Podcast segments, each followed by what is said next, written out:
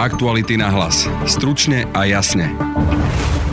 Slovensko má štvrtého najvyššieho ústavného činiteľa Ivana Fiačana. Prezident Andrej Kiska ho dnes vymenoval za predsedu ústavného súdu. Kto to je, sme sa pýtali prezidentovho nominanta v súdnej rade Jozefa Vozára. Jak poznám Ivana Fiačana je apolitický.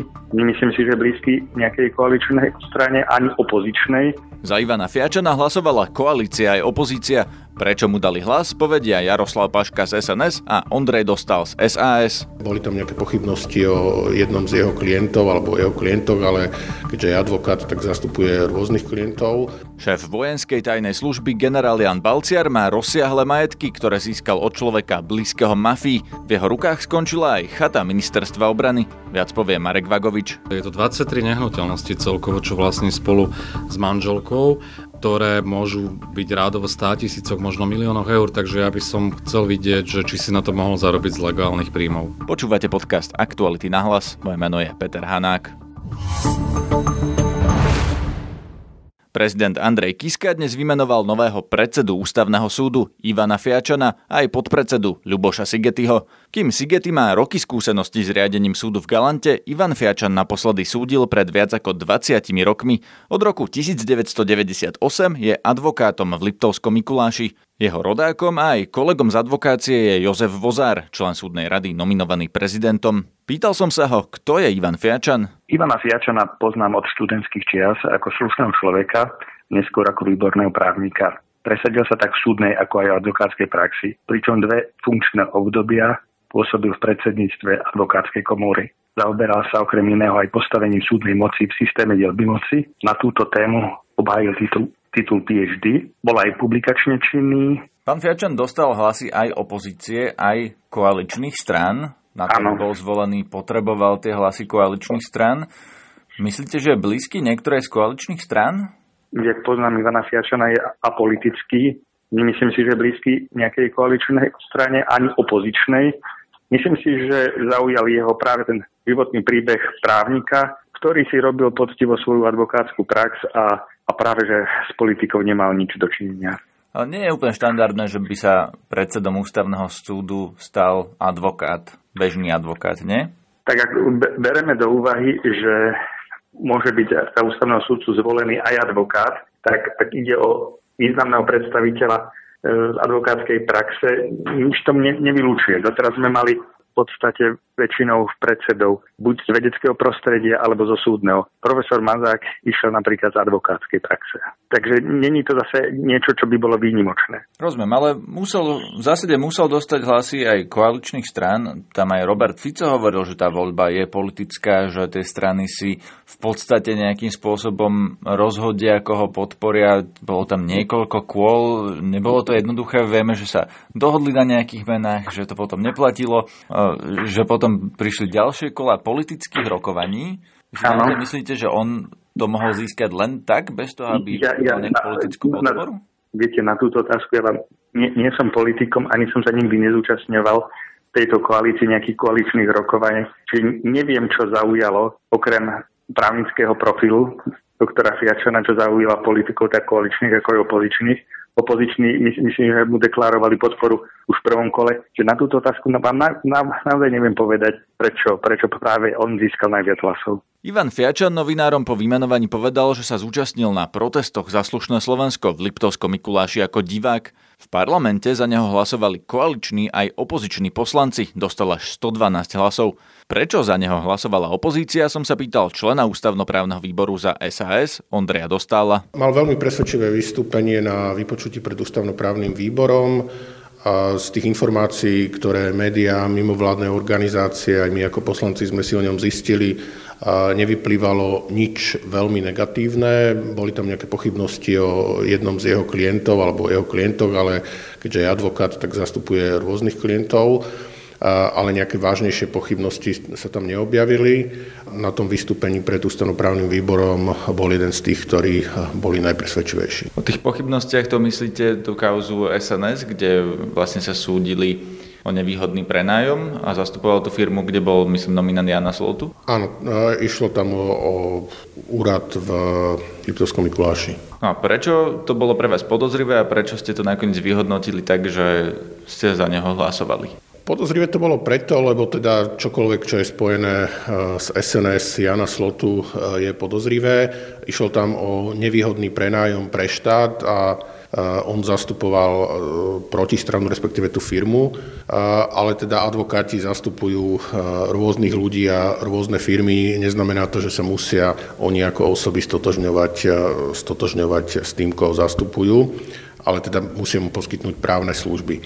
A rozhodli sme sa teda aj s kolegami z klubu SAS ho podporiť, lebo mali sme na ňo aj nejaké pozitívne referencie a hovorím, že to vystúpenie bolo, bolo veľmi presvedčivé. Máte informáciu o tom, koho je to vlastne nominant, ktorá z koaličných strán ho presadzovala?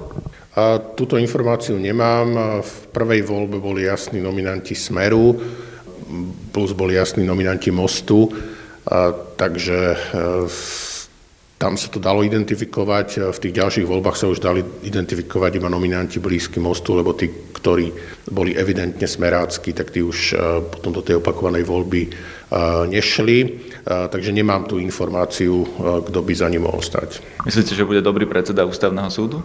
Myslím si, že mu treba dať šancu a myslím si, že v rámci tých možností, ktoré prichádzali do úvahy, teda tých, ktorí sú dnes ústavnými sudcami alebo ktorí boli dnes vymenovaní, tak si myslím, že to je dobrá voľba. Je to podľa vás prvá liga v slovenskom ústavnom práve, lebo predsa len doteraz bol advokátom Liptovsko Mikuláši? A samozrejme, že si viem predstaviť právnikov na Slovensku, ktorí by viac zodpovedali mojim predstavám o ideálnom ústavnom sudcovi, ale väčšina z nich sa do tej voľby vôbec neprihlásila, asi očakávali, že, že voľba bude spolitizovaná, a prípadne sa prihlásili a neúspeli. A hovorím o tom, že z tých, ktorí, ktorí sa prihlásili a ktorí boli zvolení za kandidátov a ktorí teda v tejto chvíli mohli byť vymenovaní za predsedu ústavného súdu, patril asi k tým najlepším. Prečo patril k tým najlepším? Čím je lepší ako tí ostatní?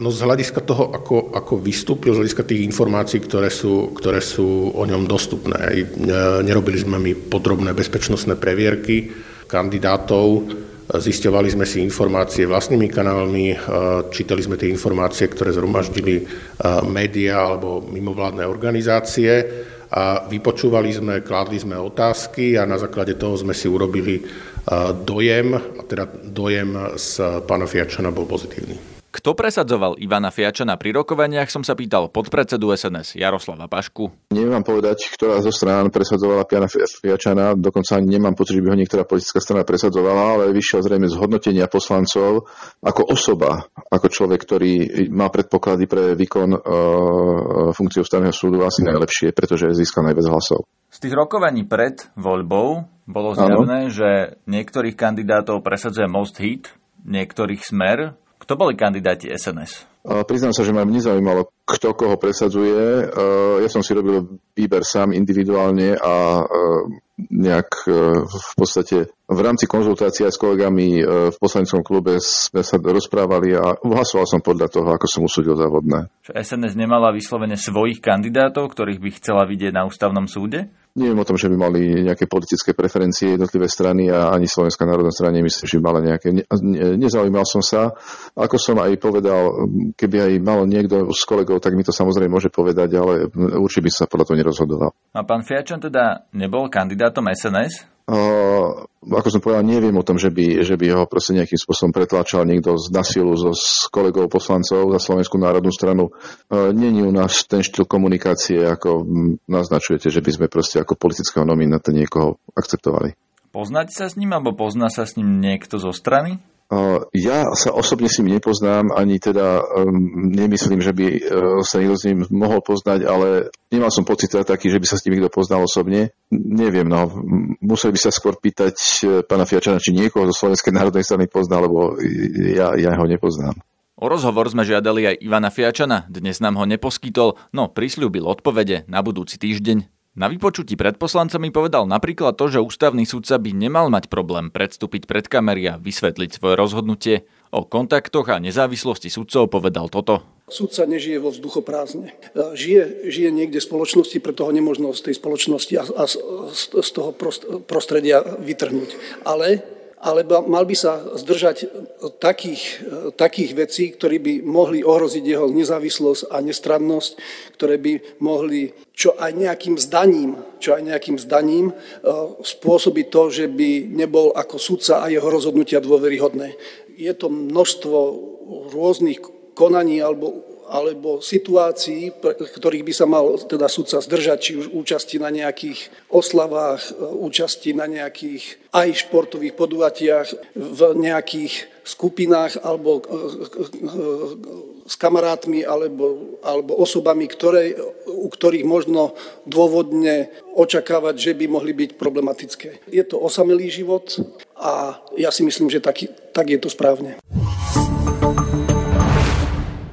Už pred časom aktuality informovali, že šéf vojenskej tajnej služby Jan Balciar vlastne okrem bytov a chát či apartmán v Chorvátsku aj 15 apartmánov na táloch. Dnes aktuality priniesli informáciu, že tieto apartmány patrili v minulosti ľuďom prepojeným na mafiánsku skupinu Černákovcov. Štúdio je so mnou Marek Vagovič, šéf investigatívy Aktualit. Vitaj. Dobrý deň. Marek, bývalý majiteľ Balciarových apartmánov, pán Pavol Pančík, podnikal s pravou rukou Mikuláša Černáka Jánom Kánom. Čo to znamená? Pre riaditeľa vojenskej tajnej služby by to mala byť automaticky zasvietená akási kontrolka a ja celkom dobre nerozumiem jeho postupu v tejto veci, lebo on z titulu svojej funkcie sa mal zaujímať o to, že od koho kupuje tieto nehnuteľnosti.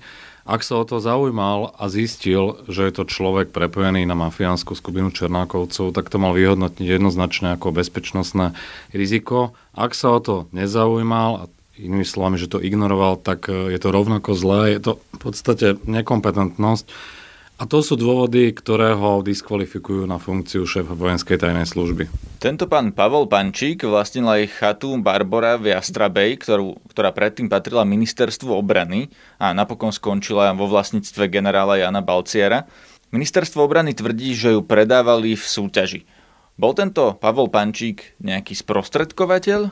Ťažko povedať, lebo nepoznáme tie podmienky, ale ja by som uvítal, keby ministerstvo obrany zverejnilo podmienky tejto súťaže, kto sa uchádzal, s akými ponukami a tak ďalej, lebo zatiaľ je to len tvrdenie a ministerstvo obrany e, nezvykne e, veľmi často odkrývať svoje karty, ale myslím, že v tomto prípade je to úplne na mieste, lebo je tu vážne podozrenie nielen vo vzťahu, e, od koho to vlastne pán Balcer ten majetok kupoval, ale aj vo vzťahu k jeho majetku ako takému, ktoré je veľmi rozsiahly. Je to 23 nehnuteľnosti celkovo, čo vlastní spolu s manželkou, e, ktoré môžu byť rádovo 100 tisícoch, možno miliónoch eur, takže ja by som chcel vidieť, že či si na to mohol zarobiť z legálnych príjmov.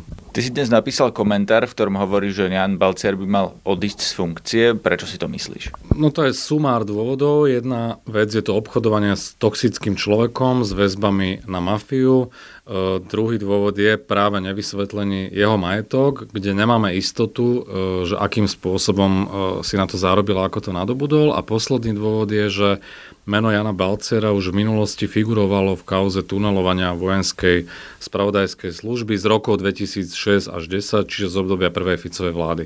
O čo tam išlo v tej kauze a hlavne akú úlohu tam zohrával Jan Balciar? V roku 2013 unikla na verejnosť utajená správa o tunelovaní VSS za prvej Ficovej vlády, ktorú vypracoval Vladimír Suchodolinsky, bývalý zástupca riaditeľa VSS, v spolupráci s Romanom Mikulcom, s bývalým riaditeľom VSS, obdobia vlády Ivety Radičovej. A oni tam poukazovali na to, že skupina funkcionárov VSS za vlády Roberta Fica rôznym spôsobom sa snažila vlastne vyviesť z tej tajnej služby majetok za niekoľko miliónov eur. Veľmi v skratke robili to tak, že najprv nakúpili byt, dom, chatu za, za trhové ceny, potom to za štátne peniaze zrekonštruovali a následne to odpredali priazneným ľuďom a firmám za veľmi výhodné ceny a týmto spôsobom vlastne vytiahli z tej tajnej služby majetok, z ktorého potom profitovali im blízke firmy a ľudia. A Jan Balciar v jednej z tých kauz, ktoré sú tam opísané, mal byť na ňoho fingovaným spôsobom prevedené, prevedené nejaké administratívne priestory, nehnuteľnosť v Bratislave, k čomu nakoniec e, nedošlo, podarilo sa tomu v, nejak, v nejakom momente zabrániť. Každopádne podľa autora tej správy tam bolo podozrenie zo zneužívania právomoci verejného činiteľa, podvodu a ďalších vecí. A Jan Balciar evidentne s touto skupinou musel byť v nejakej miere hm, koordinovaný, prepojený už aj z toho dôvodu, že, že v čase, keď sa to malo diať, bol na vysokej pozícii zástupcu riaditeľa vojenského obranného spravodajstva. Ťažko sa môže tváriť, že o tom nevedel, tým viac, že sa explicitne spomína ako kvázi biely kôň pri jednom z tých prevodov. Ministerstvo obrany sa Jana Balciara zatiaľ zastáva. On tvrdí, že svoje majetkové pomery vysvetlil v majetkovom priznaní a pred príslušným výborom parlamentu. Mal by podľa teba teraz reagovať na tieto najnovšie zistenia minister obrany? Určite áno a samozrejme ja si myslím, že by sa mal zvolať znova aj výbor, e, lebo toto sú podľa, mňa, podľa mojich informácií a podľa našich zistení nové veci, pokiaľ ide o obchodovanie s človekom, ktorý mal väzby na na mafiu. A to, že on to vlastne odprezentoval na príslušnom parlamentnom výbore, e, my to nemôžeme verejne kontrolovať. Nemali sme prístup na toto rokovanie, čiže môžeme sa len spoliehať na to, čo hovorí, hovoria poslanci toho výboru. A keďže väčšinu tam má koalícia, tak môžeme pochybovať, že či naozaj sa ho nesnažia iba nejakým spôsobom zakryť. Preto by bolo dobré, keby tie všetky dokumenty príslušné k tomu majetku, ktorý vlastní, uh, jednoducho zverejnil, aby to nezostalo len súčasťou jeho bezpečnostného spisu. Ani v tom nevidím žiadne riziko, keď, keď uh, hoci aj šéf tajnej služby popíše, uh, aké vlastne nehnuteľnosti, za koľko ich kupoval, aký je legálny príjem. Nemyslím si, že tam je nejaká zákonná prekážka. Jan Balciar je podľa teba nominantom Smeru na ministerstve obrany, alebo ako to je? Lebo vieme, že ministerstvo obrany je pod SNS, štátny tajomník je tam zo strany Most, patrí post eh, šéfa vojenského spravodajstva Smeru. Ak vychádzame z toho, že koaličné strany sa navzájom krížovo kontrolujú, tak eh, to vyzerá tak, že je to človek eh, Smeru. Napokon v minulosti bol zástupcom riaditeľa vojenského obraného spravodajstva Lubomíra Skúhru, ktorý bol človekom Roberta Kaliňáka. Ale treba povedať, že Jan Balcer má dobré vzťahy aj s niektorými kľúčovými ľuďmi SNS, čiže ja si myslím, že je to človek, ktorého si osvojili a sú s ním spokojní aj, aj SNS, aj Smer. To bol šéf investigatívy Aktualit Marek Vagovič. To je z dnešného podcastu všetko. Počúvajte nás opäť zajtra. Prinesieme vám duel kandidátov do Európskeho parlamentu, konkrétne jednotky kandidátky Progresívneho Slovenska spolu Michala Šimečku proti jednotke na kandidátke SNS Jaroslavovi Paškovi. Zdraví vás, Peter Hanák. Aktuality na hlas. Stručne a jasne.